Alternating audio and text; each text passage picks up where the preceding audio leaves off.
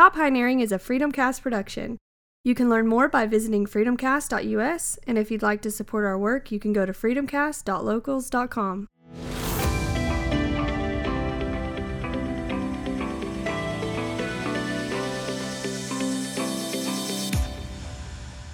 Good is the enemy of great.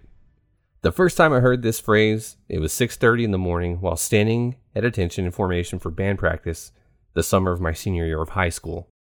Let me add some context. In Texas, for UIL and band, you are eligible to go to the area contest for a chance to progress to state once every two years. Two years prior to our senior year, we were on track to advance to the area competition, and we were one of the best marching bands in our region. We knew we were good as a band, and we had the utmost confidence in our ability to go out and perform at the qualifying regionals. But something happened. During the last 15 seconds of our performance, one side of the field was half a beat off from the other side of the field. After a flawless performance, this was one mistake that would ultimately be the deciding factor that ended our marching season that year and would haunt us for another year and a half until we got another chance to compete on that stage. The summer of our senior year, we knew what was on the line for us. It was our last chance to make it to area, to then have the potential to make it to state. Our band director at that time was a great leader, and I have taken so many lessons that I've learned from him and applied it to my professional life as I've matured over the years. One of them was the phrase that I mentioned earlier of good is the enemy of great. You see, in my town of Corpus Christi, Texas, our high school band was known to be a good marching band. In fact, one of the best in the city. Now I know I may cause some waves there. But we were, in fact, one of the best marching bands in the city. Before school even started that fall, we knew the entire marching piece by memory as a full marching band. Most schools would only have a portion of their marching pieces committed to memory by the beginning of the August season, and then they would develop the rest as the season progresses.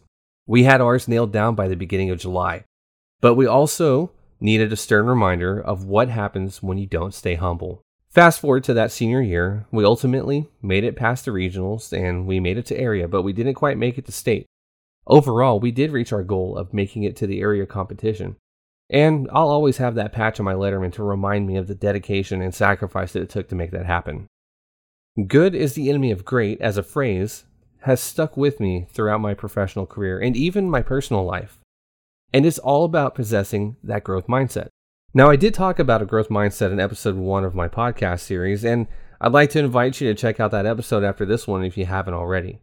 Now, for me, I strongly believe that a growth mindset is critical to the learning and creative process and even applies to what I like to call incremental innovation, which are small improvements that will ultimately lead to the big breakthrough. So let's jump in for today's episode. The title of this episode is Growing to Greatness, and I am a strong believer that part of the growth process is good constructive feedback. Without feedback, how can we really get better? Now, there are many ways to navigate this topic, so I'm going to break this episode up into two parts. And it's a very short episode, so I'll give you the gift of that one. I'm going to start by identifying what good feedback can look like and how to provide it.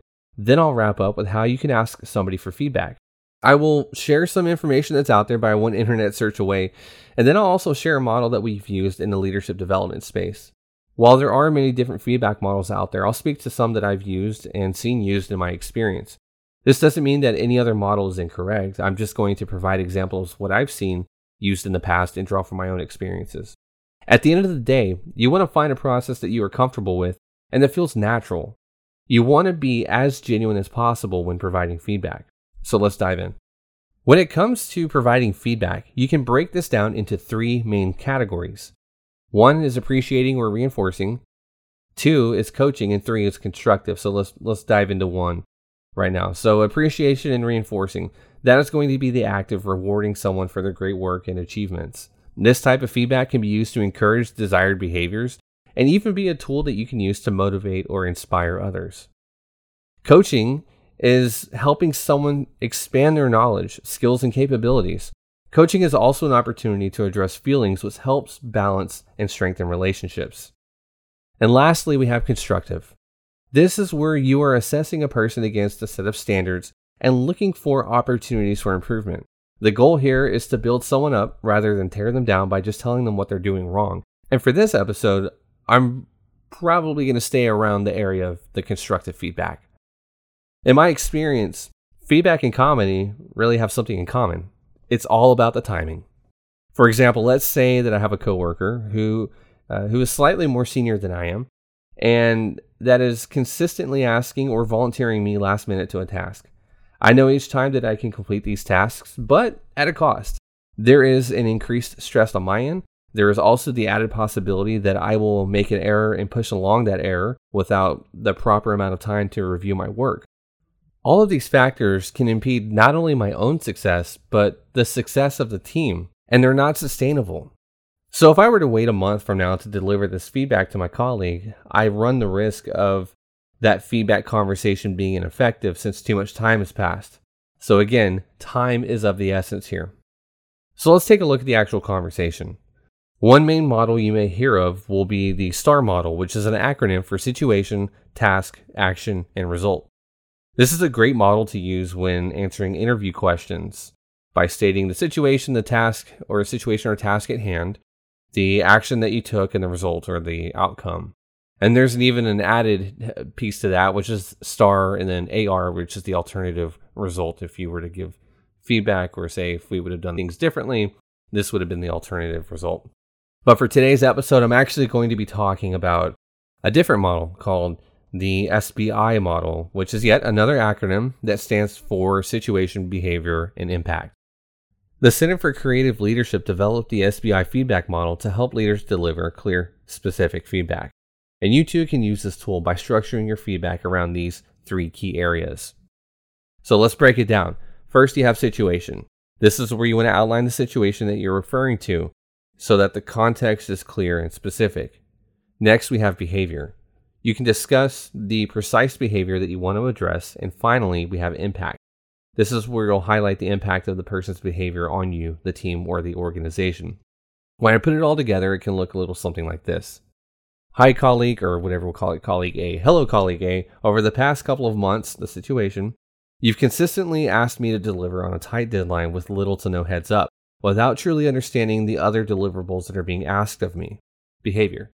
I do value our partnership and I do my best to meet these tight deadlines so that we all remain successful as a team. And I do fear that this type of pace is not sustainable for me in the long term and that there is an increased risk that I'll miss one of these important deadlines. Impact. In the future, would it be possible to give me more of a heads up so that I can shift some things around in my schedule to make sure that I can devote the time necessary to deliver a good quality product? There is an abundance of information that indicates how useful such a model can be. Based off of the article that MindTools published, titled Providing Clear Specific Feedback, studies suggest that employees tend to prefer corrective feedback over positive feedback, but managers are often reluctant to give it. Also, according to research from Gallup, only 28% of people receive feedback a few times a year, while 19% said that they receive feedback once a year or less. And in the wide world of leadership development, I often find myself in conversations where the skill of providing clear and honest yet constructive feedback is a challenge. Now, this is definitely a topic I could explore a little bit more on with uh, with another episode, but before I get way too off track, I'll tie it back to growing to greatness. If you're in the process of creating something new, or you're trying to improve a process, or even trying to wrap your arms around a new job, feedback is a crucial part of the growth process. And trust me, it is very uncomfortable to grow because, in a way, you sort of feel vulnerable. But if done the right way, feedback can unlock doors that we never dreamed possible. And that's why it's important to know how to ask for feedback as well as how to provide feedback. Because the insight that you provide someone else just might change the trajectory of their career for the better. I know it did for me. This brings us to our second and final topic of the episode, which is how to ask for feedback. Now, that word can seem like a forbidden word at times feedback, and we'll put that in air quotes. It even tends to have a bit of a cringe factor. If that's the case for you, then rephrase it and ask for advice instead. Your mindset going into any conversation where you're asking for feedback should be what can I do to get better? Remember, good is the enemy of great. You may be currently doing things that will hold you back from greatness, so go on and ask how you can improve. Another key element is to give the person whom you're asking feedback from enough of an advance so that they can prepare good, constructive advice. Sometimes we catch people off guard and then they'll say something like, Oh, I, I thought you did a good job on that project, or there isn't really anything I can think of at the moment. When I used to design professional development courses, the scariest part, no, The the part I really dreaded the most was the pilot version of that class. It was during these pilots that I would ask people to come in as participants with the agreement that they would provide honest and constructive feedback so that we can check and adjust before we rolled out the final version of the course to the rest of the learner population. Some companies call this beta testing, we call them pilots. Even though this process was part of our team culture, I was still sweating bullets because it represented, in some cases for me, months and months of work. Then, and it, this is all out there for people to poke holes in. Although the end goal of the pilot is to pick at the course and make it stronger, again, like I said earlier, the growing process is painful. When we create, ideate, innovate, we should seek feedback every step of the way. While I believe that in the idea generation stage, there is no such thing as a bad idea, I do believe that there is such thing as poor judgment when it comes time to implement. Surround yourself by those who can build you up with good constructive feedback and try to build others up if you're ever asked to provide your own thoughts on how one can grow to greatness. Thanks for joining me on this episode of Thought Pioneering. I hope to see you on the next one.